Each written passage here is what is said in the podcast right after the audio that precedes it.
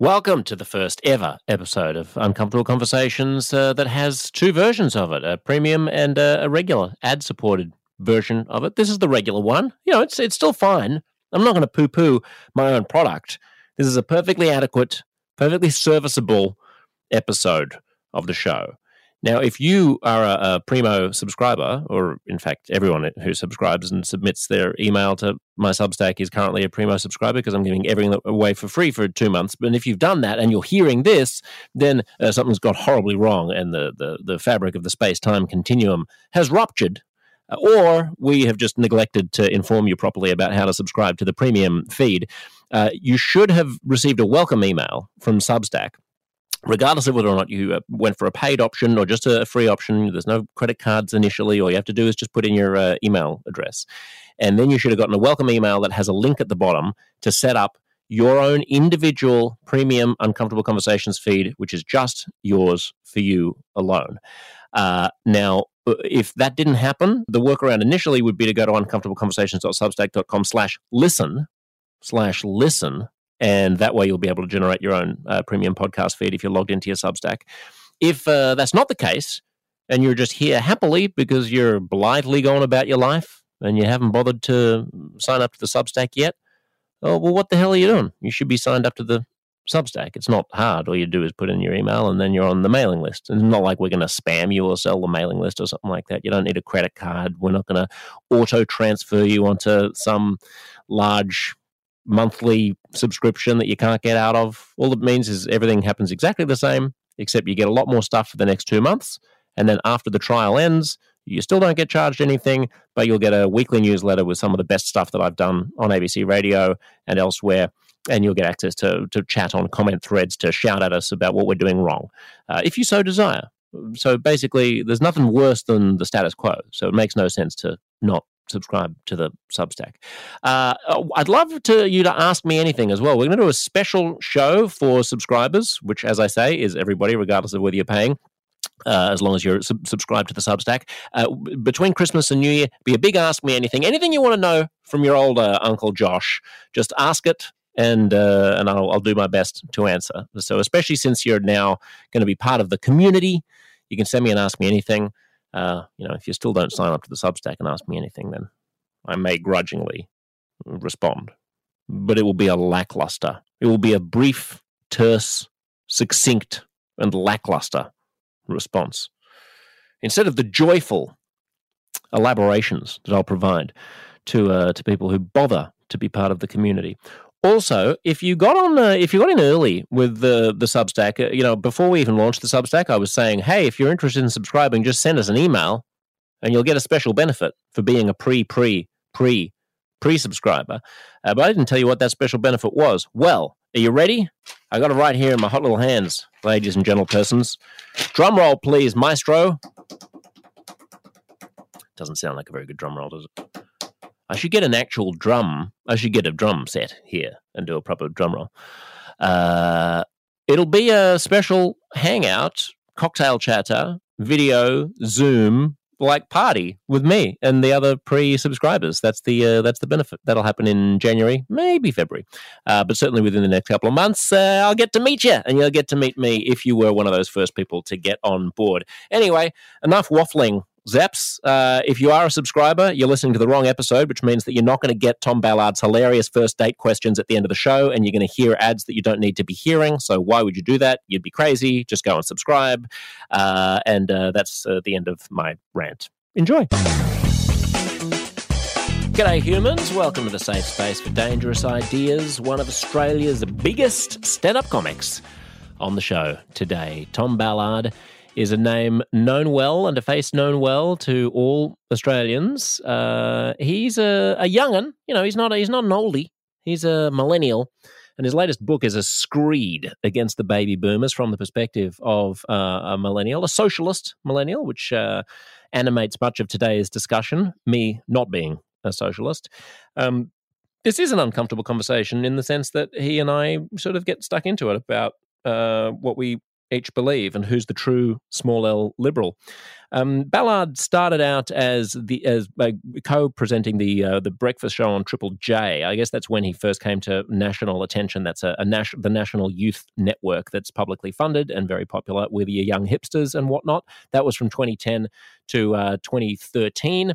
Uh, he uh, he left it to focus on stand up comedy and became a sort of fixture of the Melbourne International Comedy Festival, a headliner at their at their gala, which is broadcast on television and a much beloved event in Australia. He finally got his own television show in 2017, a nightly show uh, on ABC Two, ABC Comedy, the second uh, public broadcast channel called Tonightly with Tom Ballard. Um, it lasted over a year, but didn't quite end up nailing it in the ratings and was probably too controversial for people to stomach. It was very out there. It was a, you know, if you think of a, a kind of a Jon Stewart, John Oliver type model of a show, that was the general gist. Um, and it was a huge feather in Tom's hat that he got it. Um, so I won't go on any further about this. I think the rest of the conversation is very self-explanatory. Uh, suffice it to say that I, uh, you know, much as I disagree with Tom on so many political issues, I really admire him, and, I, and you may not get it from this interview, but he's really, really, really fucking funny. Uh, so I hope you enjoy this little taste of a stoush between me and the one and only Tom Ballard.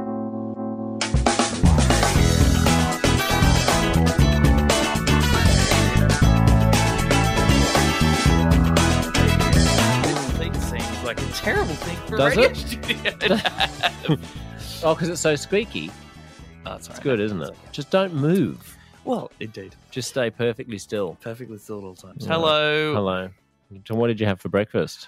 Um, Isn't that the, always the best Ah, question to do to measure someone's levels on a microphone? What did you have? It's like saying, you know, what was the last thing you masturbated to?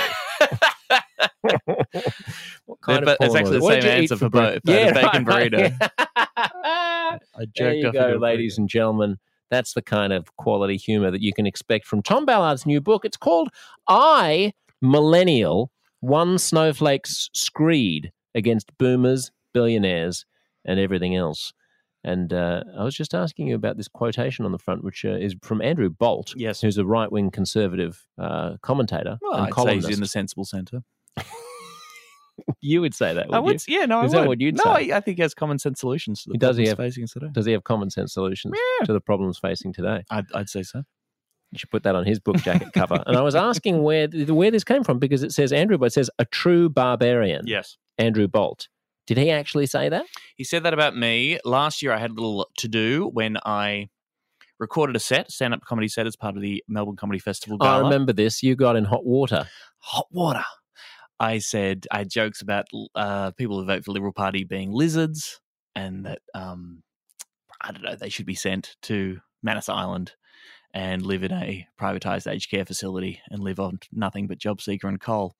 Very funny stuff. Did that at the gala. It was cut for the ABC broadcast. A journalist who's just you know using all their journalistic integrity Mm. and pouring resources into answering the big questions, found out about that set and the fact that it was cut. They then reprinted, like wrote down what they thought my act was and published that in the newspaper. Was So- it verbatim? No, it wasn't. No, it wasn't even which is verbatim. so annoying because another journalist from the same newspaper Right. had been to the gig Yeah. and reviewed the gig. It- the thing is, it's bad enough if it is verbatim because nothing looks the Nothing- same on the nothing looks page the as it same. would be when you're actually doing it. But if it's gonna, if you're gonna write it down, make it exact. Get the words right. Get correct. the words right. Maybe run them by you first. And in fact, a bit of the routine which I didn't do at the gala, because I do have some level of taste and I do Yeah. know what will and won't work at a mainstream audience, Hmm. it existed in my hour long show where when things got particularly dark, talking about nursing homes and COVID.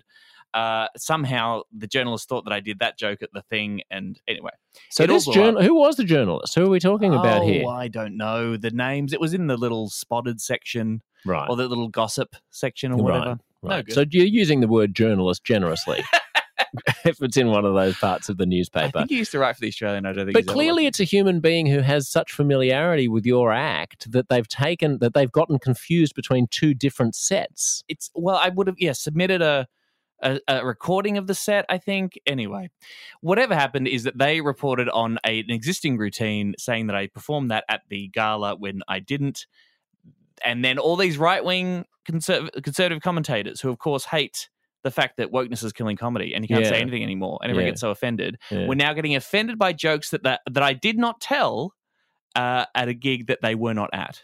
right. Andrew Bolt writes a piece saying that the left likes to present themselves as being kinder. Then along comes Tom Ballard, a true barbarian. A true barbarian, he writes. One of the greatest quotes of all time, and I've used that Mm. as much as I can. Okay, good. So you've put that now. He'll love that, won't he? He, is selling books because it does because it's ambiguous about whether he's endorsing the book.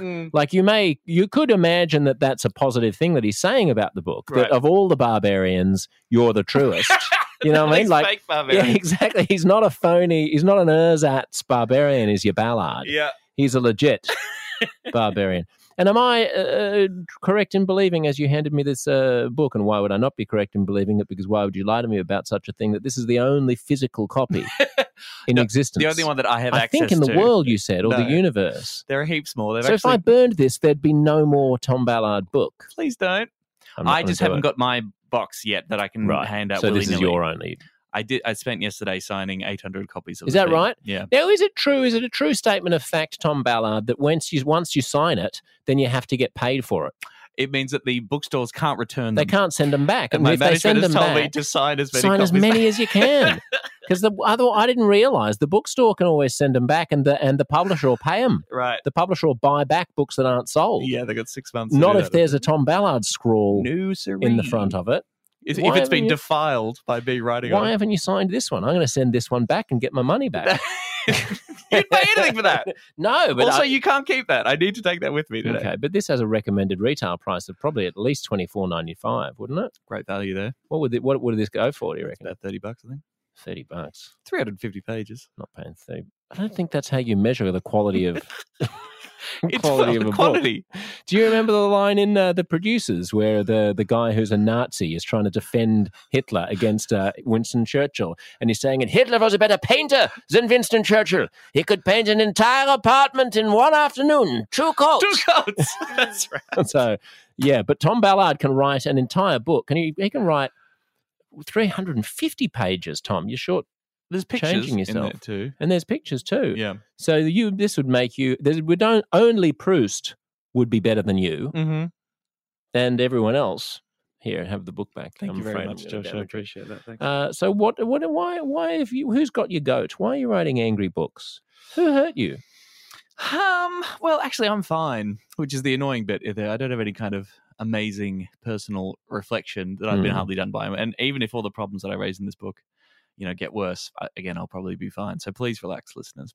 But I'm generally enraged and angry at the state of the world, and I've been thinking about that a lot over the past couple of years, and I have developed this somewhat of a reputation that my anger and millennial rage has come through in my stand-up comedy. And much like Andrew Bolt, what you're concerned about is uh, cancel culture and PC gone mad. and uh, political correctness uh, gone mad. No, all of that No? has faded into insignificance to me. No. What's way more important is the fact that capitalism is going to kill us all and has put us on a path towards. Now, wait a second. Capitalism is the greatest engine of growth ever devised by mankind. Mm. Tom Ballard. Surely you mean the excesses of cap. What, what would you rather have? Uh, communism? Why don't you go and live in Venezuela? Wow, we're really going through all these, are we? Um, What do you mean by capitalism then? I mean a specific mode of economic production in which the means of production are privately owned, which it- seems to be the most simplest, sort of easiest way to sort of lay things out there. Um, that is the economic system under which we live. And But then, so. then, I, then my, then my joke criticism of your position becomes less of a joke criticism and more of an actual question, which is, what alternative that has actually been tried would you prefer? Well, that has been tried. Well, I mean, you know, uh, countries like Scandinavia, in the Scandinavia at the moment, they are still capitalist countries, certainly, but they are what we would more consider social democracies. So, Australia, we live in a liberal democracy, and there is still certainly, yes, uh, capitalist forces. There's still a free market, yada yada yada yada yada. But the the the scope of things which are, are not handed over to the private market and to the whims and excesses of capitalism is much much larger. I think the state, the Norwegian state, owns something like seventy percent of all wealth in the in the country. Yeah, but that's just because they have this weird thing where they've got lots of natural resources, and so they decided to take a share of the pie for the Mm. state, and they've got this massive bucket of money sloshing around, which is a bit akin to our superannuation uh, I mean, obviously, it would be better if we also kept some of our mining money yeah, as well. I was just sort of saying. Uh, okay, but- can I think of any parallels between Australia when it comes to resources? yeah, and of course, maybe it's, some in, it's cash. we could have had? totally insane. You know, even Alaska, they don't hold on to the money, but they just send everyone a check. Yes, You yeah, know that, right? so Alaska in 2022, every Alaskan got about 3,600 US dollars Right. as a, just a check from the state government because of all of their oil revenue. So even they, even like in Yankee, in capitalist Yankee land, when they have a lot of resources, some of them choose to actually take some, keep some of it for themselves, which Yeah. is not an idea that Australians have, have ever undertaken. Well, Kevin Rudd, a former prime minister, tried to introduce a mining super profits tax Yes. and was uh, was rolled and uh, rolled rolled out of office for trying it. But nonetheless, Rex the- Connor under the Whitlam government tried to do something more, is that allow the Australian people to own more of the revenue, and the Queen initiated a coup and uh, uh, throughout Gough Whitlam. So that's not what Her happened. Majesty, God rest her soul. R.I.P. Um, To but, a real one. but the um, but thi- but then it strikes me that your real criticism is not uh, because if you speak to ca- Scandinavian politicians, uh, Mm-hmm. setting aside the weirdness of Norway's uh, mining uh, uh, bucket of cash. Um, the actual way that those com- countries function is that they are still capitalist countries, as you said, in the, in the sense that the majority of companies are private. The majority of things that are produced are produced by private companies, and they therefore use the engine of capitalism, as we might say, the profit motive to spur ingenuity and innovation and competition.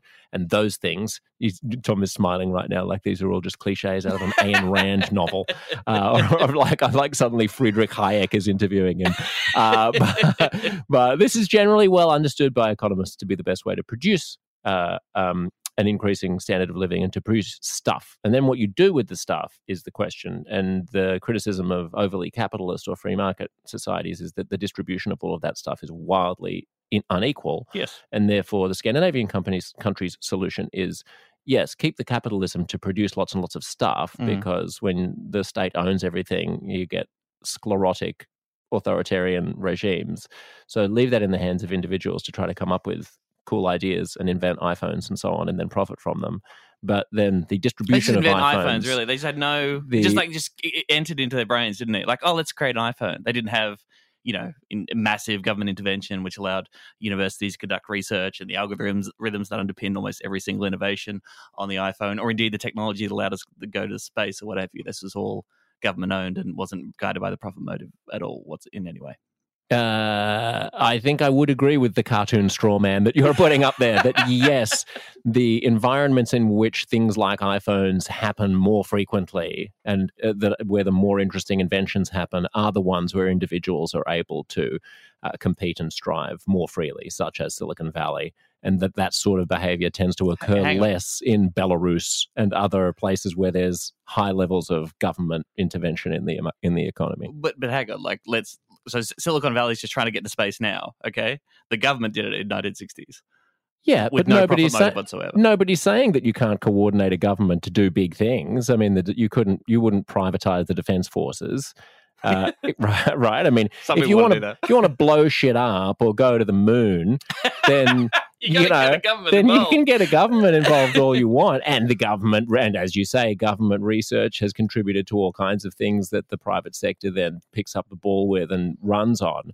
Uh, but uh, I mean, you only have to compare the ability of NASA to repl- replace the shuttle program with Elon Musk's ability to replace the shuttle program to see a real life example, side by side example of what a dollar buys you when the government is directing it and what a dollar buys you when a crazed billionaire is directing it. Y- yes, although Elon Musk's wealth massively propped up by government contracts as well. Well, yeah, because the government couldn't do what he can, so the government has to pay him to do it. Well, could can can the government fundamentally not do what they want? I mean, this is this is again in a chapter in privatization in the book. The idea that oh, okay, we get some innovation in the private sector, sure, but the idea that the that they have an exclusive hold on that, and that the private sector and the, the profit motive can produce innovation like nobody before is just simply not borne out by the facts. You you've got a whole bunch of publicly owned companies that were incredibly innovative when it was in public hands. Qantas, one of the first airlines in the entire world to produce around the world um, airline, basically invented business class, all this technology, this airline safety technology, had the best safety record in, in the entire world, but I'm still government owned. Shinkansen bullet train also uh, developed by the Japanese company when it was state owned. You know, the list is endless. NASA even in the Soviet, uh, you know, communist Soviet Ah. world. Ah, he's talking about the Soviets now. Someone call Andrew Bolt. He's revealed his true colours. Come on in, guys. Haul him out. Indeed. Who won, who actually won the space race? You know, when it comes to a whole bunch of LED technology. Oh, I think it was a dog, wasn't it? Didn't they send up a dog? I think a dog won the space race and pushed some go. buttons and then came plummeting a back to Earth. communist dog. Yeah, no, I mean, it- but you're right. Uh, look, Qantas uh, was an innovative airline. Of course, it was individual human beings who invented uh, flight, uh, the Wright brothers. And uh, at a time when, uh, in the final days of Qantas's be- being a state-owned company, uh, the cost of a flight from here to Melbourne was what it would currently cost you to go back and forth to London 70 times or Mm. something. So you don't get a lot of good value out of governments, but governments can I mean, any entity can invent things if you pour enough money into it. Even I could. You know? Even Like, you? Yeah, even me. Like, if you gave me billions of dollars and you said, can you figure out how to make a nicer aeroplane seat? Mm-hmm. I'd be fucking, eh, I'd be all over it. Right, great. I'd be out at the tip. I'd be scrummaging around. I'd find the best Tom Ballard aeroplane seat ever. But that doesn't mean that's the best way to allocate resources. The best way to allocate resources, if you want inventive new things to happen, is to get a bunch of creative people in a room together and get them to all squabble over who's going to do the best version of it. right, which can just yes describe the government or Well, uh, no, in that's the the, ca- sector. that's the squabbling bit, of that, and the best bit is the is the private sector analogy. okay, but if the you're pro- government bit is more like top down collaboration of I'm going to tell you in this department what you have to do. Well, yeah, I'm a democratically elected official with, in theory, which in theory is trying to work towards the public good and therefore redirect resources to achieve that particular goal. Another great example, okay, um, uh, CLS, right, the the Commonwealth Laboratory Systems, Serum, no, CSL rather, Commonwealth Serum Laboratories. Publicly owned for a long time, world leading innovation, creating anti, you know, anti venom uh, uh, vaccines. o- Publicly owned, obviously, by the Commonwealth for a very long time until the Keating government privatizes it in the early 90s. Now, since then, it's ex- you know it's extremely valuable. It's a multi-billion-dollar company. CEO is one of the highest paid uh, CEOs in the country. Well, guess what? CSL Limited, the privatized version of it, starts stops producing certain things because it's not it's not as profitable. Um, starts jacking stuff away. Like we we don't you know we could make Starts this jacking stuff away. What are you? What you're lowering the standard of this starts program. junking. Junking is a better term. Okay, starts tun- t- touching their junk and jacking it away. No, starts junking and shelving a whole bunch of bacon and egg sandwich in me- front of him, ladies and gentlemen. medicines because its entire motivation now is to increase shareholder wealth as opposed to serve the public good. Yes. So, I mean, that's an interesting example because I think even even a wild-eyed uh, conservative might concede that there are areas where you want uh, government to address market failures, for example, and that maybe like there are things like our investment in the development of antibiotics where there's no money in it, Ah. but it's important Yeah, it's weird, isn't it? right? There are things that uh, there are things that drug companies won't do unless there's lots unless there unless there's government coordination. There are things like I mean, a fire department is a is a classic kind of example Great, that a libertarian used to will be give. privatized in, Yeah. in London and and New York, right? You used to have a system. They used to be private. you used to buy your own insurance, and then Mhm. s people very quickly realized that hey, fires don't actually check paperwork. Yeah, so And it's not great if your neighbor doesn't have Yeah, fire insurance. sort of how it works. Yeah. Now or addressing the mar- lighthouse. The lighthouse is another example that you always get in Econ 101. Oh yes. uh, you know, who's gonna, how are you gonna make the ships that benefit from the lighthouse pay for the lighthouse? Right. Uh, and actually, again, that that was initially a free market thing where they would tack, they would levy the ships to build the lighthouses, but Right. Nonetheless becomes a, a, a uh, like a hoary old example of why you need state intervention. Right. You're making me more and more libertarian. I think I just want to create an Ayn Randian free market. Uh, country now, and just show you how productive it would be. Oh yeah. Me well, and my first class aeroplane suite. yeah. Where's where, where- and where's the example of that actually working? By the way, Mm. Hmm. maybe like Kansas. you know, because again, well you know, to the it- it- extent to, that the same, I'll wear the hey, socialism's never been tried is a very weak defense. Obviously, it has. Obviously, we have uh, historical examples that leftist people obsess about constantly. They never stop thinking about what actually happened in, in Soviet Soviet um, uh, Russia and you know how these systems work, the good and the bad of, of these systems and how they failed, sure. But I am yet to um, uh, hear exactly the the free market libertarian utopia. Someone like Peter Thiel wants to build it out of the ocean. I don't think he's got around to that yet. yeah, I have the same criticism of my libertarian friends when they're like, you know, we should everything would be so much more equitable if we could get rid of social welfare systems mm-hmm. because then it would be up to the individual to make sure that their own charity comes to the fore instead of having their uh, you know generosity co-opted by government institutions and i'm like okay where has that ever happened has that ever happened where yeah. has that ever happened right. that does not happen mm. um, but uh, i would similarly uh, say that uh, you know one reason why so many countries have settled on a predominantly free market economic system in the past couple of hundred years uh, is because to the extent that you allow that to work, it does have a good track record of producing innovation and producing prosperity. And it's not a coincidence that the countries that have have deployed that economic system the best are the ones that have been the most incredibly wealthy, and well, the ones that have been the most bureaucratic and the most government guided have tended to decay. Well, there's also been the thing that those wealthy countries that are free market and capitalist haven't really let other countries have a decent crack at, say, something that's a little less capitalistic, for example. And I mean, that's again, when you're looking over the history of the 20th century and, and what actually went down to the Cold War, you realize, hang on, how much how much did Chile get to try out socialism? Because as soon as a democratic socialist was elected in Allende, what do you know? You've got the CIA, you've got Nixon saying this cannot be allowed to succeed. We want to make the economy scream and eventually destabilize that administration so much uh, with a bit of help from uh, Australian uh, security hmm. intelligence mm. forces as well. That the they... first 9-11. it was, you know, it was on 9-11, the coup. Oh, really? The Allende coup was on September 11th, 1973. Oh, An interesting piece of... I did not know. Uh, an interesting tidbit of information. Yes, when they when Pinochet, the, it was. I mean, for if you're a Chilean, like that was worse than 9/11. You sure. ended up having 30 years or something of a brutal dictator. Yes. Like throwing people out of buildings for disagreeing with him. Yeah, not pretty, not yeah. pretty. Um, but anyway, so let's put aside economics then. Culturally speaking, uh, what's uh, what's got Tom's goat? Well, this should be a segment, shouldn't it? We should do a segment. We should do already a segment called "What's Got Tom's Goat," and we'll have a little jingle at the beginning, and then you'll hear. I'll be like, "What's got your goat this week, Tom?" On the culture front, well, it's interesting because I suppose, I mean, what this book is hopefully explaining and me charting is my evolution or my my drift further left from where I was in 2015, 2016. So where were you there? Well, always a bleeding heart, lefty, progressive, gaybo, yeah. of course. Yeah. Um, you know, I cared about things like the environment. I cared about gay rights. I cared about uh, refugees. Uh, the, uh, human rights was a big part of my childhood. My, my parents both members of Amnesty International, and through their example, I kind of learned all that. Then Trump gets elected. 2016 is the craziest year of all time. I start asking some bigger questions.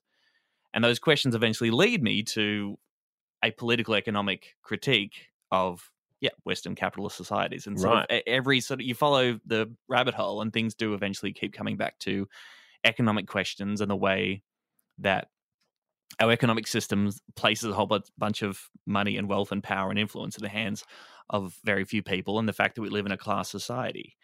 Now once you you know swallow that red pill for a while or you follow that for a while you you start to view a lot of culture war things as being very silly, as distractions, as products of our class society, and often as instruments used by the people who actually run stuff to distract us, right? So yeah. if we're if we're fighting along identity politics lines, then we're not actually focused on the fact that billionaires kind of run the whole show. Well, then why is, why do so many people on the left seem so obsessed with the culture wars? Well, now left. Now you talk about liberal left, or you talking about like socialist left, hard left because I well, think what's that, the difference? I'm talking about the I'm talking about the people who spend a lot more time being w- worried about uh, whether or not there's adequate representation and diversity and uh, welcomes to country uh, for Indigenous, uh, you know, land recognition, mm. and whether or not people are being uh, addressed by the correct pronouns, and whether or not we're making sure that nobody does any reports about transgender detransitioners, and whether or not you know that kind of what conservatives would call the cancel culture mm. left is a cohort of society that spends a lot more time talking about those issues than they do talking about inequality or talking about justice. Certainly. Now, and this I think is where we'll we'll probably get into some some big disagreements. But to me, that is a version of liberalism. Okay, that is uh, uh, social liberalism that is left liberalism, which is something that I used to very much subscribe to. With liberalism, a political ideology and tradition, with its focused on on the individual. Okay, and so individual liberty out, out of that grows identity politics, and that is obviously still hegemonic in Australia, in the UK, in the US. Most people are liberals of some some flavor, or liberalism is sort of the bedrock of a lot of our, the dominant political ideology of our time, particularly in the neoliberal era, right? So when you migrate a little bit further left, as I have, or you've you know land up being a socialist, you you yeah, you, I think you see through a lot of that stuff. Now you don't want to be an asshole. No, and you want to I, listen I, to people. I think there's a, there is a terminological confusion which will confuse a lot of people here because there tends to be a, a, generally when we talk about this stuff, there tends to be a, a, group of people who call themselves liberals or small L liberals, yes. or classical liberals, mm-hmm. or maybe libertarians who align broadly with an idea of uh, culture as being based on the individual, uh, on the sanctity of the individual. Mm. They will respect things like an individual bucking the groupthink of their tribe. They'll see history as at its best when it respects the um, the sort of autonomy of the individual and Mm. allows people to break out of customs and conformism and express their their, themselves however they want to and get jiggy with whoever they want to and have the maximum amount of freedom that is compatible with uh, a stable civilization. Mm. And they will contrast that sense of liberalism as against tribalism, identity politics, groupthink, uh, mandates on what you can say, Mm. social expectations, conformism. And they'll see that latter trend as growing at the moment as we no longer think of an individual Indigenous Australian as a person who's capable of speaking and thinking for themselves, Mm. but rather they have to be a cast member in our grand narrative about the justice, you know, about the irredeemable racism of this continent and the original sin of its invasion by European colonial powers, to take but one example, Mm. uh, or that, you know, th- that pride has to be foremost in people's minds in their acceptance of LGBTQIA plus people, and that that terminology is terribly important, and Right. and that we should all be filling out diversity trackers on our radio shows to make sure that we have the right number of groups of people. Right, this is a way of thinking about things which is about groups. Right. It's about identity groups. It's about tribes. It's about who has been discriminated against, who's been shat on historically. How do we elevate those people? How do we make sure that people who have traditionally held power, white straight men, are brought down a peg? Mm. It's group. It's thinking about power structures in terms of groups. That's illiberal. That's an illiberal way of looking at the world. Some people even call it like a form of cultural sort of neo-Maoism or Marxism, in the sense that you that you're viewing the world as a battle between groups. The way that Marx had an economic explanation, Right. Mao had various cultural, yes, Yes, various cultural class, yes. explanations about. Uh, you know, for Mao, it was like academics as a group pitted against workers as a group. You know, for Pol Pot, it was like if you wear glasses, then we're going to execute you because you're the cohort of, you know, you're the cohort of Good fancy policy. person I got to say, I who- endorse that policy. who ruins everything. Let's Uh, let's lose the nerds, guys. yeah. So I think you're going to run into problems just in terms of communicating what you're talking about. How- How do, how do you reconcile those Sure. Okay. So that's so, yes. Okay. So level of groups and collectivism based along identity lines. Okay. That, this is the critique that comes through. So I'm a you know I believe in collectivism, right? As as a socialist who I I I, I struggle to call myself a Marxist because I haven't read like the books, but I've read the summaries, and I'm like I, I think I get the vibe. You've read books that are shorter than your own 350 pa- page book. this isn't as long That- as Capital. right. no, but it's longer than a communist manifesto. You could That's at least read that one. That's I true. read that I've one. read that. Yes, I I've read that one when I was about 15. I read that It's one. like, yeah, it's all right. He's a smart guy. There weren't pictures though. Un- In No. my book, there are pictures and a lot more swear words. I but w- did you have you seen those picture books of Karl Marx as well? There are ones with Oh, like yeah, a that's little fun. cartoon of him with his big bushy moustache and his eyebrows like right hunched over a a, a pad and pen writing.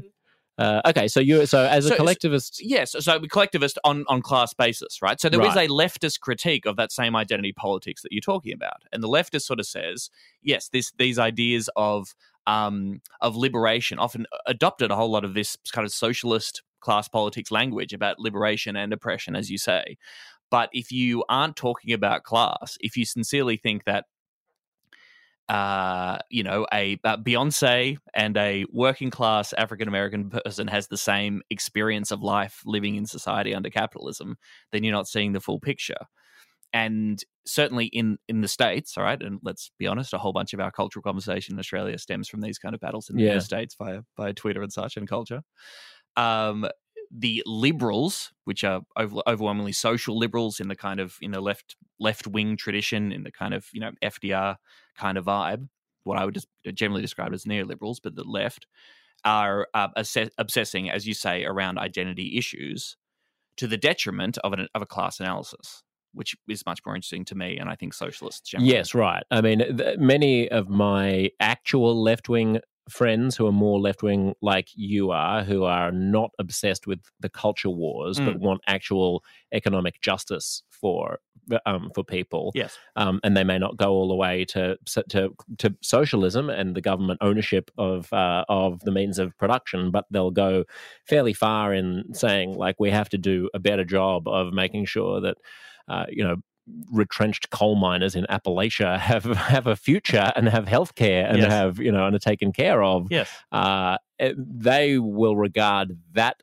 what you're calling the sort of liberal uh, kind of uh, culture war left as the illiberal left, as like, yeah, a, a left that is not that is defiantly not liberal because it's not about individuals; it's about it's about groups. Yes, yes, I, and I understand that confusion, and perhaps you know I'm not fully qualified enough. I mean, I just, I just wrote a book with some funny pictures of me as a baby, but you know, the, I understand what you mean by the illiberal left in that it's uh, allocating people into groups, and there's certainly a section of identity politics which does that. But I would also argue that is an identity politics based on liberating the individuals. That is that is yes, viewing On their group, individual freedom on a group basis. Yes, yeah. because it groups because there are because it's certainly true that certain groups, particularly minorities, sexual and gender and class minorities, have been broadly speaking treated very poorly throughout our, our society, right? And so that same liberalism that would initially lead, say, Martin Luther King to campaign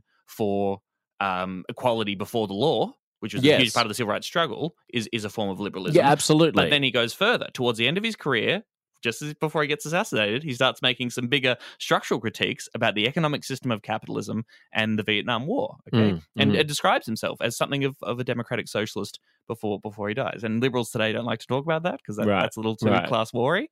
But that's a very, very interesting part of his evolution. And I think it's a big part of lots of people. Like, again, lots of people I talk to sort of say, yeah, I used to care, looking back, I used to care about all this other stuff and used to think that that was where, that was what politics was, was fighting racism and sexism and such. All very important battles. But the, the missing element was who has money, who has power, yeah. how economic structures determine. I mean, you, now you're sort of singing from my hymn sheet. If that's a, a way, uh, is that a metaphor? Or are you singing from my songbook, or maybe you're praising, maybe you're writing my hymn sheet, or maybe you're reading from my song list? Speaking your language. Uh, in the sense that uh, I think a lot of the current culture wars are.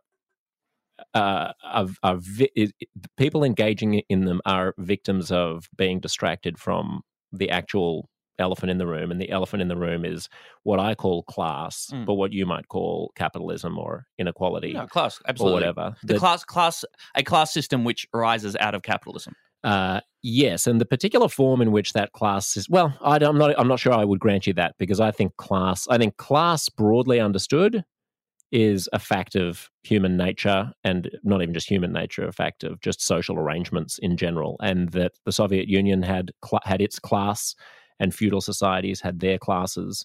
And I don't know of any society or even any group of animals that don't have that don't form themselves into some sort of class where one group is trying to hoard things from other from other groups. I think it's just part of the Come the on, nature what? of No.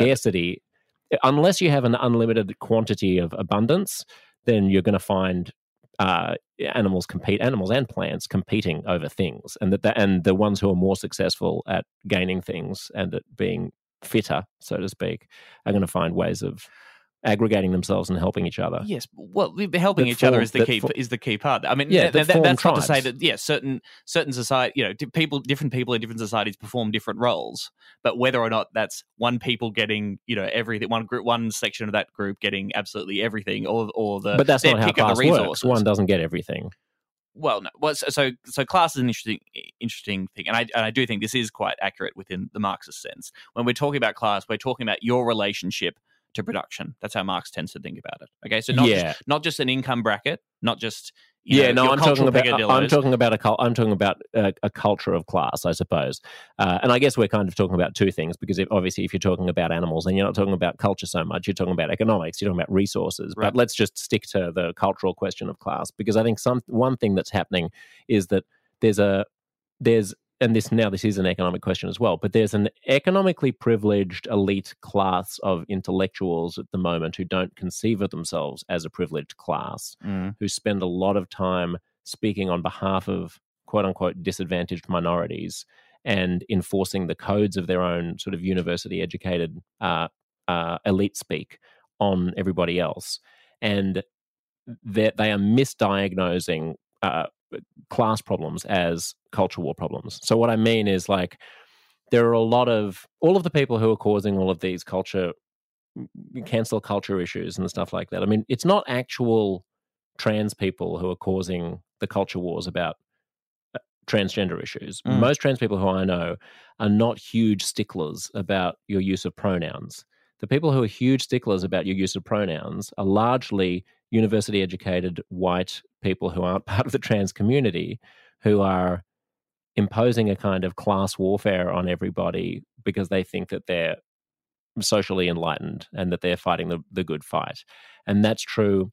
I mean, every single Indigenous Australian I know is much more welcoming and open minded and thoughtful about uh, diversity mandates and expressions of diversity and the voice to parliament and what that should look like than the rigid white saviors who are coming out of our educational institutions are.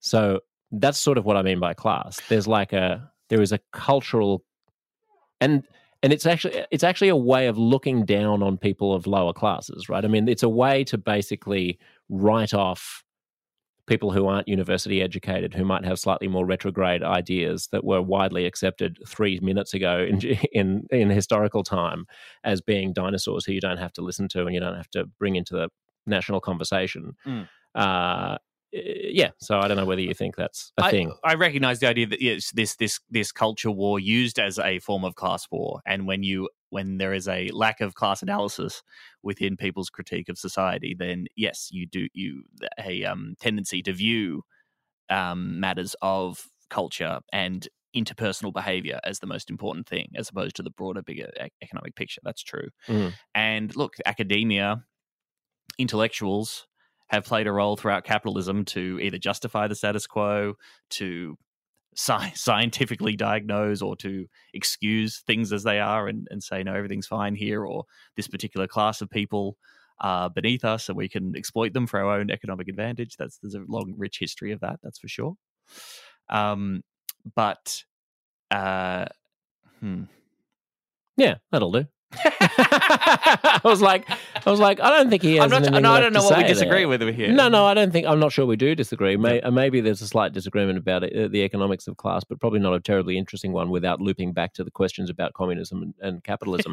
but one thing that I'm also interested in picking sorry, your brain about. I will about. say this. I will say this. So Yeah. the woke, woke capitalism is a really good point of it, right? So yeah, at the moment, to, to me, the left, the socialist left, and the right could both diagnose woke capital as a thing. This is, you know, massive figures of capital and corporations adopting the language of identity politics and liberation. Yeah. Um, you know, Nike releasing a, an ad sa- saying that Black Lives Matter. And everyone, and the left says this is ridiculous. This is capitalism just trying to profit off a social movement, and uh, capital has no value. It, it- no no personal values or integrity or anything anything like that. It has no moral philosophy. Its entire motivation is to maximize profits. That's all they care about. That's how we should view their actions as a as a corporation. People on the right seem to think that oh, capital's gone woke, and they really believe it. Right? Like someone someone like Peter Dutton will, seems to think these massive corporations generally are taken over by actual committed communists and Marxists who want to try and pollute your kids' minds. but he doesn't really believe that, does well, he? that's, that's what he says. Does he? I think I think there are generally people, particularly on the on- Doesn't he also see that it's a stupid charade, but he just doesn't think that that corporations should play that game? Should do that. Yes. Okay. Well, there certainly seems to be some people in the right wing commentary that seem to be sincerely concerned that either the Marxists took over education, and so everyone rising to the top of corporate Australia is secretly a Marxist. I think those people are the same people who are on the blurb, jacket of your book, uh, calling you a barbarian. Yes, the towering Tom. public intellectuals of Australian society today. Anyway, the, so that's you know an example of how that yeah the end result of that culture war. Yeah, and I yeah. totally and I take your point. I reckon most people in the broadly defined working class who are trying to just survive and put up with the bullshit of living in a capitalist society see all of that stuff as as nonsense. Yeah, and, and I mean the people who are imposing the wokeness on these corporations from inside are precisely the elite classes that I'm talking about and Sure. that I'm disparaging. These are the people who, you know, you will go on the on Pride Day. It's always interesting. There's a Twitter feed that will compare the different uh, Twitter. Um, like you know how you can change corporations can change what their image is on Twitter, obviously, or on social media for depending on the day. So if it's a special day, then blah blah blah. So you can compare them in different jurisdictions. And on Pride Day, you can look at all of the big companies in their, you know, uh, in rich. Uh, developed democracies, and they've all got the rainbow flag. And then you look at what they're doing on their Middle Eastern accounts. Sure, yeah, Lockheed And Martin. of course they is- don't. is Yeah, of course they don't have a rainbow flag. No. You know, on their Lebanon on the, the version, let alone the uh, you know the Saudi totally. uh, version. So there's incredible cynicism, and and I don't think it's just that they're that they think that they're cynically co-opting the language of social justice. I actually think that they think that they're doing something good, and it's that delusion which I would say is a kind of a class delusion. It's a kind of a, it's an elite cultural class which thinks that it is the uh, doing God's work on earth. It's almost like a clergy. Well, it does. It, I mean, it doesn't matter whether they believe it or not. Really, it's not. It's not doing. I suppose it's not. not. doing the thing. Yeah. But Mardi Gras is a great example of this, right? Mardi Gras started by radical socialists and communists. Yeah. A protest in the street that was illegal. They got bashed by the cops. Yes, they were seeking liberation because they were oppressed on the base of their identity, right? But they also had a bigger vision of transformation and liberation and could see the bigger system that capitalism is also ultimately the thing that oppresses all of us and the thing that will liberate us or that the thing where you Well, seriously some of them thought that. They didn't all think that. I've spoken to uh, to people who were marching back then who just wanted freedom. They just wanted to be treated like everybody else. They wanted to be able to get. They wanted to be able to rent well, apartments. They wanted to be able to get mortgages without being discriminated against. They wanted their relationship to be recognized by the state. They wanted to not be able to not be excluded from going into a hospital when their partner was dying. You know, because they're not considered to be a a, a spouse. I'm They- talking about specifically the communists and the like. There were people living in communist communes and Yes. uh, all, all queer, you know, claims. But those ones particularly, they're kind Right. of radical radical politics that Yeah, played yeah. a huge role in that initial, you know, '78 um, protest and those and those those bashings. Okay, so so you know, cut to today in which there's a Colgate float. I remember watching Mardi Gras and seeing a Colgate float and Delta Goodrem dancing on the top of it and going, Yeah. "This doesn't seem quite right." no, absolutely. there's a level of progress in there which is fine but also this the detachment between the view that capitalism oppresses all of us and it is capitalism that you know is responsible for fueling racism and discrimination against queer people. You know it is the economic system that's used to do all that. Like I- I, think that was part of the initial vision of Mardi Gras that has in the neoliberal era those kind of things have been detached. And so now politics is about the liberation of the individual and, and interpersonal discrimination as opposed to a broader critique of how our society is organized and what that means for people. Yeah, I don't. I don't want to get bogged down by defending capitalism every time you uh, you throw you throw it in there. But I will. I will just make the. Do you the like point this book? That the, That's all I this will, book I is. will just. I will just. I will just make the point that uh, you, you know so many of the civil rights uh, movements throughout history, including the gay one, have based their ideas, have based their objections to discrimination on small L liberal ideas about liberal flourishing, and those are the small L liberal ide- ideals of the same people who developed capitalism as a, an economic system. It's But- about individuals treating each other as individuals rather than groups being at war with each other. But I know that that doesn't comport with a Marxist interpretation of history. But in a practical sense, uh, the greatest the greatest freedoms have been found in the societies which also had free markets. We don't have uh, you know it's it's not a coincidence I don't think that dozens and dozens and dozens of times through Western Europe and North America and Australia and so on, you have free market systems that are also the places where you find the greatest uh, respect for human flourishing for the individual. But, but are people truly free in a capitalist society and if they're homeless or they can't afford to pay their rent or they're working multiple jobs or they're being exploited by their boss and sexually abused at work? Well, we were, ta- well, we were talking about being free from discrimination, from legal discrimination on the basis of your sexuality. Well, exa- see, exactly. This is the so right. So this is liberalism. So we're all equal before the law. You take out all the the the discrimination on the, on the books, right? And so we're all equal before the law, but you're still living under a capitalist society in which there's massive inequality. Yeah, yeah, no, I'll, I'll grant, I'll grant you that. Uh, right. I mean, but it's just that you're, you know, in the alternative, you've either got the you've either got inequality and you're not being discriminated against on the basis of your sexuality, or you've got inequality and you are being discriminated against on the basis of your sexuality. So I'd rather just not have the discrimination on the basis of no, my sexuality, that's, that's and weird... then we can resolve the economic question as an economic Oh, then we can question. just get okay, right, right. Once uh, we fix all the laws, then we'll just get to the economic. No, no, no you can do both at the same time. But where where is this society which has had both a respect for individual rights and you know a refusal to discriminate against people on the basis of being uh, of their minority status, and also uh, egalitarianism and economic equality. Well, where uh, is this? Where is this? Well, again, Tom if we, Land? If, if we come back to the social democracy of Scandinavia, yes, I mean, you know, any socialist is like liberalism plus, right? So there are all these liberal values that socialists will totally agree on and say, yes, of course, you know, these these things that we treasure under liberalism is is fine, but the when you when you stop at the uh, supposed freedom and liberation of the individual and don't tackle the class question, then that's when you have a society with massive inequality and, and injustice in that respect. Right. So in these social democracies, yes, they still have free markets and a level of capitalism. But when the scope of capitalism is reduced, okay, when when there is greater um, state intervention and ownership and collectivism, greater worker power, you know, it is no coincidence that, that in those societies, which have to an extent gone somewhat beyond the free market liberal capitalist societies of the UK, the US, and Australia, you have less inequality. These are happier and freer societies. Yes, yes, yeah, yeah but they just couldn't be without capitalism. They wouldn't be without their free market producing all their goods. Why? Why? Why do you say that? Well, because all I mean, all that Scandinavian, the only thing that sets Scandinavian countries apart from other failed social socialist or communist countries is the fact that they have well functioning free markets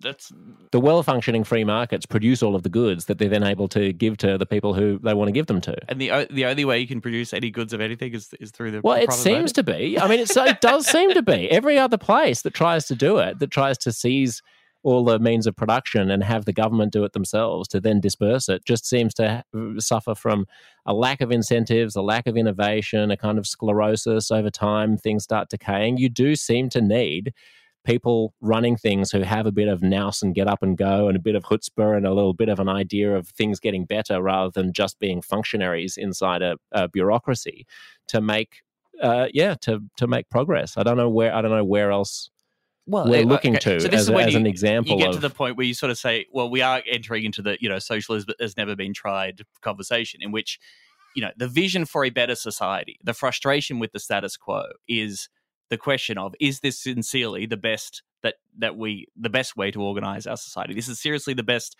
that we can do when you look around the, the massive inequality in our society when you look at the extraordinary well not our society the ones you're talking about like sweden or denmark or something yes I mean, th- that may be as good as we can do right now. That's what I'm saying. I mean, it may be because I mean, to, the retort to any other claim would be the Churchillian one of like that, those are the best those are the best society. I mean, sorry, those are the worst systems apart from all the others.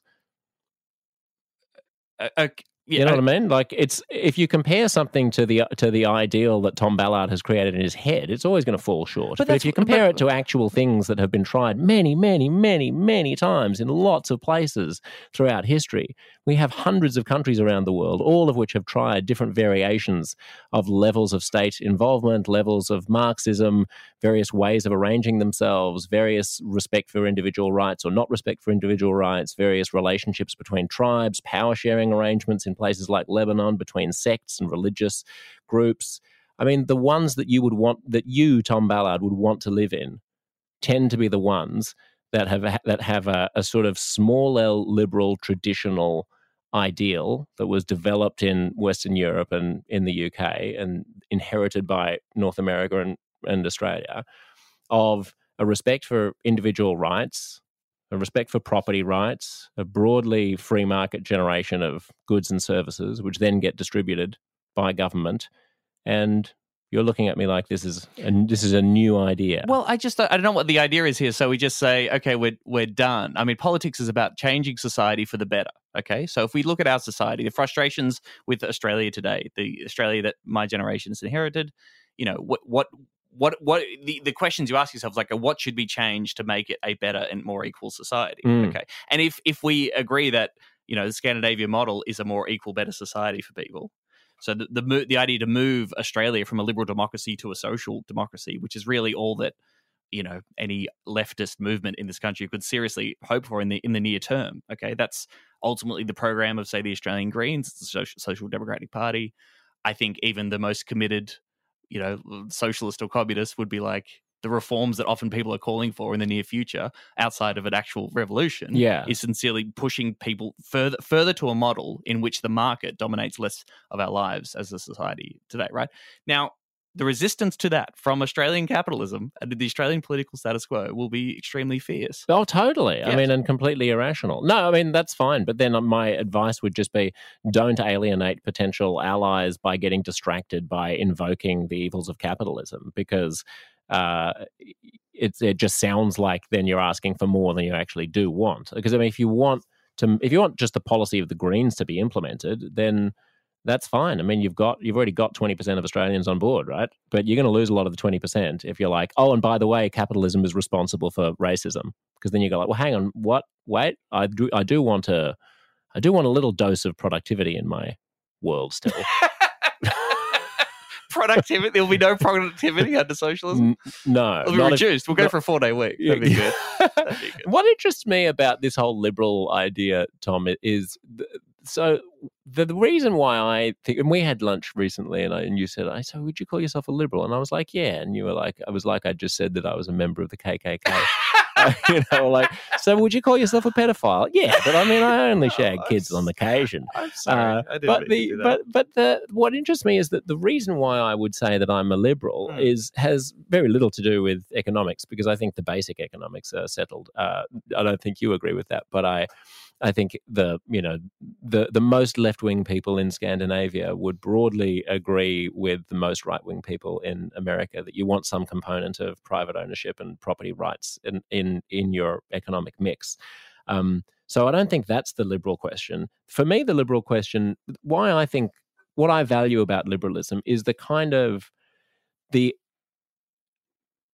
the energizing idea that ultimately everyone should be free to do and believe whatever they want to and the fact that things are offensive to people shouldn't matter the fact that the church or the state is going to object or capital is going to object shouldn't matter that people should be able to yeah i mean to me to me liberalism stands. it shouldn't matter. What what does it mean if capital doesn't like what you're saying and uses it, It its should not- power to stop you saying that or to sideline you as much as possible? Yes, it should not be able to. And Well, it we should does. push back. Yes, and we as liberals should push back against that because that would be a kind of corporatist or mercantilist like form of oppression. Uh, and so liberalism to me as a as a spirit rather than like an economic system is a spirit of uh, of rebellion, of anti-authoritarianism, of of kind of pluckish determination. And uh, it's a spirit of Galileo, it's a spirit of Copernicus, it's a spirit of the Enlightenment, it's a spirit of rebels throughout history who have bucked trends and who have told uh, bossy authority figures to go fuck themselves. Mhm. That's what liberalism means to me in a cultural sense. And that's why I think of the woke as being as illiberal as fascists are illiberal on the right. And you are someone who who fits that mold perfectly. I mean, I can't think of anyone in Australian entertainment who as gleefully and successfully punctures the bourgeoisie and the norms, right, of accepted polite discourse as you do. And you walk that line like a masterful tightrope walker of just being on the right side of acceptability so that you're not hounded out of town, whilst also saying things that are extremely provocative mm, Yes. to your audiences in a way that will still endear you to them somehow and have these middle class property owning boomers laughing at your jokes at their expense. so, what is that to you, if not liberal? Like, what, what what is that, and why is my am I just misguided about term- terminology there? I mean, if you want to be a rebel and an and an and a, and a, and um someone who yeah gives the middle finger to the status quo and questions things, I mean, you know, like socialists, people who've critiqued capitalism are are the ultimate Totally. rebels. Until they get into power, and which at which point they become conformists. what do you mean? Well, again, we're going to go back to the yeah, but socialism hasn't really been tried yet. But most countries that have proclaimed themselves to be socialist countries or communist countries have not had the same respect for uh, dissent as smaller liberal countries do. Right, which is just like, well, yes, there's there's no argument here. All the stuff that you listed, individual freedom, that these are all great things, right? For us to be free and for us to um, pursue the things that we want to do and to be happy and to have our basic material needs met to live a fulfilling life, free from the pressures that are so oftenly put up, put upon us under a capitalist system. These are things that we agree on. The the the socialist departs with you from from the liberal analysis when when the liberal refuses to engage with the class question. I and, guess what and I'm saying refuses is to recognize. Socialists aren't as fun as you. Why are you fun? But who are you? To, see, the word socialist is bandied about to the point where people think I don't know. People God, who act, I'm not Anthony talking about Albanese Demo- is a I'm- socialist. no, I'm not talking about Anthony Albanese, and I'm not talking about democratic socialists who wanted to become more like Denmark. I'm talking about the socialists who I went to uni with, who want a revolution Right. and who are very bossy and self-important. And if, and frankly, if they did get into power, they would be fucking authoritarians. You're not that. No, well then elect me. Vote for me, everyone. Vote one Tom. I don't know. I can't. but where does your dissent come from then? Like, where does your sense of, I don't know, Well, anti-conformism come from? Yes. Well, I mean, for me, you know, realizing that I was not like all the other boys and that I liked uh, being a big old gay, and just for me, and I know this is not true for everyone, but immediately put me somewhat at odds with you know received wisdom and the way things are set up. Was never particularly religious. Always viewed religion through the prism of initially being like, oh, those are the people who hate me for being gay. I found I was clearing out my um my parents uh, shed a few weeks ago and found like some old school forms. And when I went to high school, I had to fill out a. We had religious education at my public high school for some reason. had to fill out a form, and it said, uh, you know, what do you think of God and religion? And the only thing I wrote was, uh, I'm not religious. Got nothing against anyone who does believe in God. I strongly disagree with the way the church approaches homosexuality. Is in year seven, four years before I came Mm. out. So immediately you, yeah, put yourself at odds with the way things are run. I guess you know I sort of came of age politically in the age of John Howard. So there's all these conservatives of power. They they always He was a, a long-serving conservative uh, prime minister, Yes. right prime minister in Australia. war on terror is rolling out as well, and like this all seems really wrong and doesn't seem to be like the way things should go. This seems bad. George Bush seems like a bit of an idiot. So I think you know, initially, yeah, just by the nature of being the son of uh, two Labor voting slash human rights enthusiasts and public school teachers in my parents, and realizing I'm gay, it immediately puts you at odds with all the the way that things are supposed to run. I think, and just every time society tells you this is the way things are supposed to go, you go, "Hang on, I'm going to take that with a grain of salt." And speaking of conformism and individualism, uh, in light of what you were saying earlier about like the pink dollar and sort of you know like the the gay washing, I suppose, of corporate uh, of the corporate world. What was your relationship to gayness when you were seven? When you were in year seven and you were writing that about the church? Well, Like- I mean, again, that's before I come out. I No, I know, out, but yes, but you yes. sta- it must be starting to to bubble up in your head, right? That there's this thing called gay. Yes. There's a community called gay. Yes. They do a big Mardi Gras every year. Yeah. Right. They have some television shows, I guess, like Will and Grace or something, or like Ellen has come out probably at this point, right? right. And did you find that to be a welcoming vision or an alienating one? Oh, it was more. It was well at that point. It was like I don't want anything to do with gay. I don't want to be gay. Do not want to be gay. Pretty sure I, I appear to be gay based on the thoughts coming into my head. do not want to be gay. Eventually, by year ten, I'm going. This isn't going away. I guess I'm gay. That's sad, but I guess I'll have to deal with that. And then eventually, you know, getting to a point of acceptance and love and being like, oh, you can be amazing to be gay. That's Mm. actually that's totally fine. Wouldn't be straight for quids. Yeah. So it's actually it's it's something that I embrace and over time eventually learn. But I will say, I think, and you and I share this in some way, a, a initially a level of an alienation or not seeing myself in the queer community necessarily. Yeah. And and as as as a gay man, I wasn't particularly camp and wasn't into all the things stereotypically associated with camp gay men. Yeah. Yes, I found it a very uh, oppressive and strange uh, behemoth, Mm. the, the world of gayness, uh, and I was I was attracted to girls, which are- which was a, an impediment to my like self realization because That's, Uh, the- that's one of the worst things you can do if you're gay. Really. be attracted to girls. It really. I'm surprised we've let you stay the club. Oh man, I know. I just, I don't even I don't even like the label anymore. But but it, but the idea that if you that there was this type of human being who whose main thing whose main desire in life was to sit astride a giant inflatable penis on Oxford Street Right. uh, once a year in February, and Yes. who had a very particular fashion and a very particular politics and a way of dancing and a way of dressing and a way of speaking. Mm.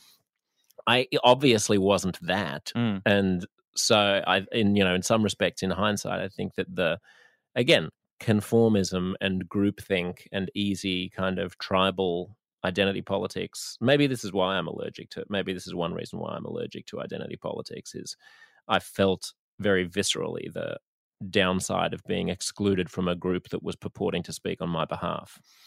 Right. Okay. Yes. Well. Okay. So if you're feeling torn in that, you know, okay, these people are supposed to represent me, and they don't, and they don't necessarily understand that.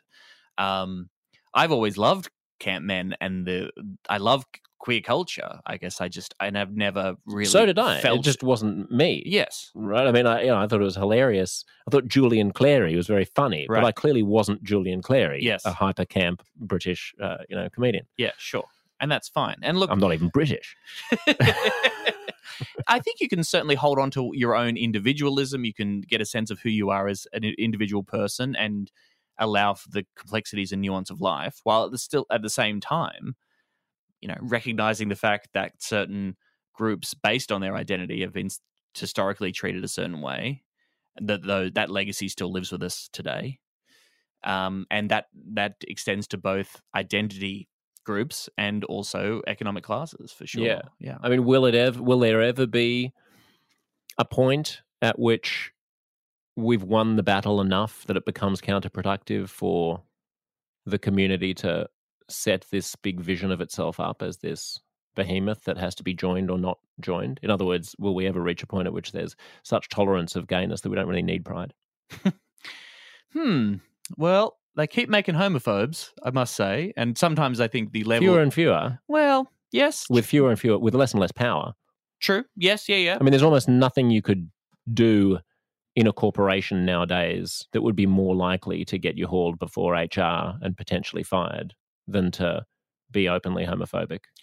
Well, maybe in your corporation here in Australia, but as you were saying, if you work for a massive multinational that you know regularly colludes with the Saudi government or Oh, whatever, course. or is Yeah, yeah. sponsoring the Qatar World Cup or whatever, I mean, if Yeah, you no, start if you start pushing back against the corporate wokeness to the point where it hurts profits, then you'll start to get some pushback. Don't you worry about that. And Yes, that's, absolutely. Again, that's again the the material analysis, the the critique of capitalism is is the important um, element to that that story, I think. But I but I take your point, like, and this is the frustration. And there is a movement within the Mardi Gras. Again, I know we keep coming back to that because we're Yeah, yeah, because you're married to a man and I, Mm. I suck dick. But um, it's all we think about. But there is this real movement within the Mardi Gras right now to get it back to its radical grassroots, right? And sort of say, Right. hang on, we shouldn't be allowing. I mean, um, Gilead was a major sponsor of the Mardi Gras a few years ago. Now, Gilead charges extraordinary amounts of money to gay men in the US who want to access, um, what's that? the prep, PrEP, right? So again, which is like a sort of a prophylactic against uh, HIV. Yes, yep, yep. Something you take to, you know, an incredible innovation that would have grown out of some private sector uh, profiteering, but also through a uh, pure research, pure scientific research with no profit motive whatsoever. So we have this. But it We- didn't, right? I mean, it was a private. It was a consequence of a private drug drug company. a private drug drug company that would have been staffed by people who are educated through a publicly funded education Sure. system based on previously Well, probably publicly not. Probably owned- no. Probably in the. They're probably in the states. They're probably. I mean, their their university education would not be publicly funded. Well, there are a bunch of universities in America that get public funds. That's yeah, for sure. the people who go on to invent, uh, you know, life saving drugs at gigantic drug companies tend to have gone to Ivy League schools. But oh, that can be another uh, another example of another inequality uh, of, of the barbarous inequality. but also standing on the shoulders of scientific research that is shared throughout the world through a, a, a Yeah. spirit of global cooperation with no interest in, in profits whatsoever. Yeah.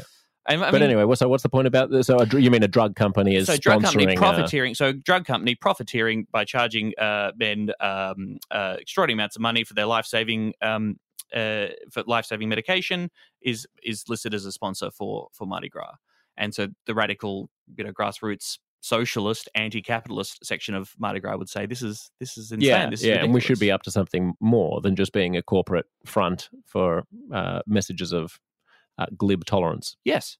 Hmm. Yes, because in the material reality, thanks to capitalism, this Oh, massive. here he goes again. He's using the word again. He's going to blame everything on capitalism. well, I've got a sore foot. Capitalism's to blame because it made the shoes. It made these shoes. It made these shoes that made my foot sore. well Uh, the book is called. What's the book called? and it, it's, a, it's a comedy book. Is this a comedy book, Tom? the level of Is research.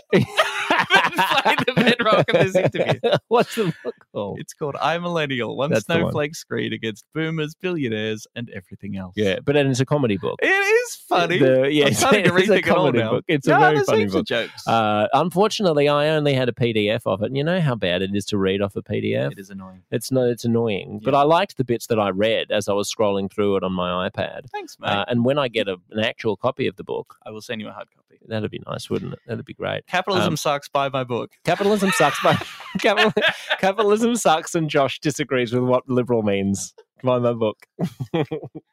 you should put that on the cover of the second print. You should put the man quote the quote from me quote Yeah. from Josh Szeps, uh, ABC Radio. Uh, the man doesn't even know what a liberal is.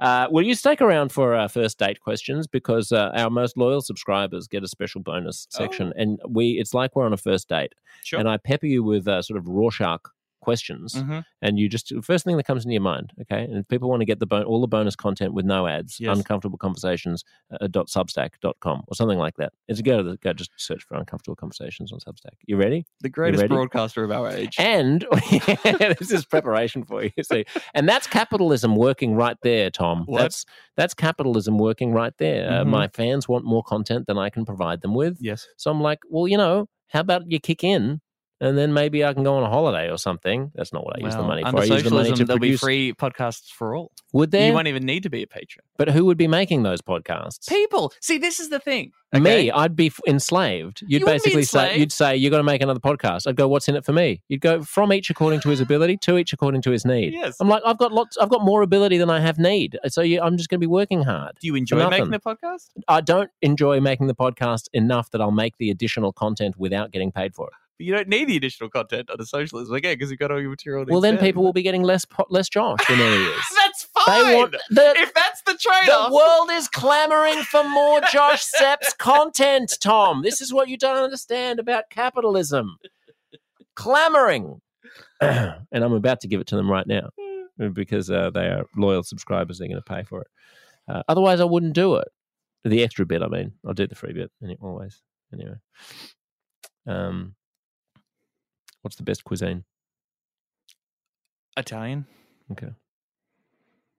What's been the best year of your life so far? Um, God, that's a very, uh, very good question. Um, I guess I have to say the one where I met my boyfriend. Oh, that was 2020, so that's absolutely Oh. not true. Um, I was ironically 2016 was a crazy year for me in the in which I was creatively fulfilled, and I guess it was beginning of a a new stage of my life, and I was starting to ask some big questions. So yeah, 2016. Nice. The year you became a communist. If there was, if there was an Olympic Games for everyday activities, what uh, what activities? That was just a little taste of our first date questions, which you'll be able to hear all of if you subscribe to Uncomfortable Conversations. Not just the questions, but of course all of our banter around them, which become a subsequent little episode of themselves. Uh, if you do subscribe, you will not only hear that, but you'll also hear no ads on any episode ever, and you'll get additional content, including opportunities to connect directly with me. You can subscribe at uncomfortableconversations.substack.com or follow the links in uh, the uh, the podcast description. Uh, otherwise, I'll see you next time on Uncomfortable Conversations. Uncomfortable Conversations is produced by Stefan Postuma. Follow me, Josh Szeps, on Twitter and Instagram for all the latest. May your day be fruitful, your mind humble, your enemies generous, and your conversations perfectly, sparklingly, delectably uncomfortable.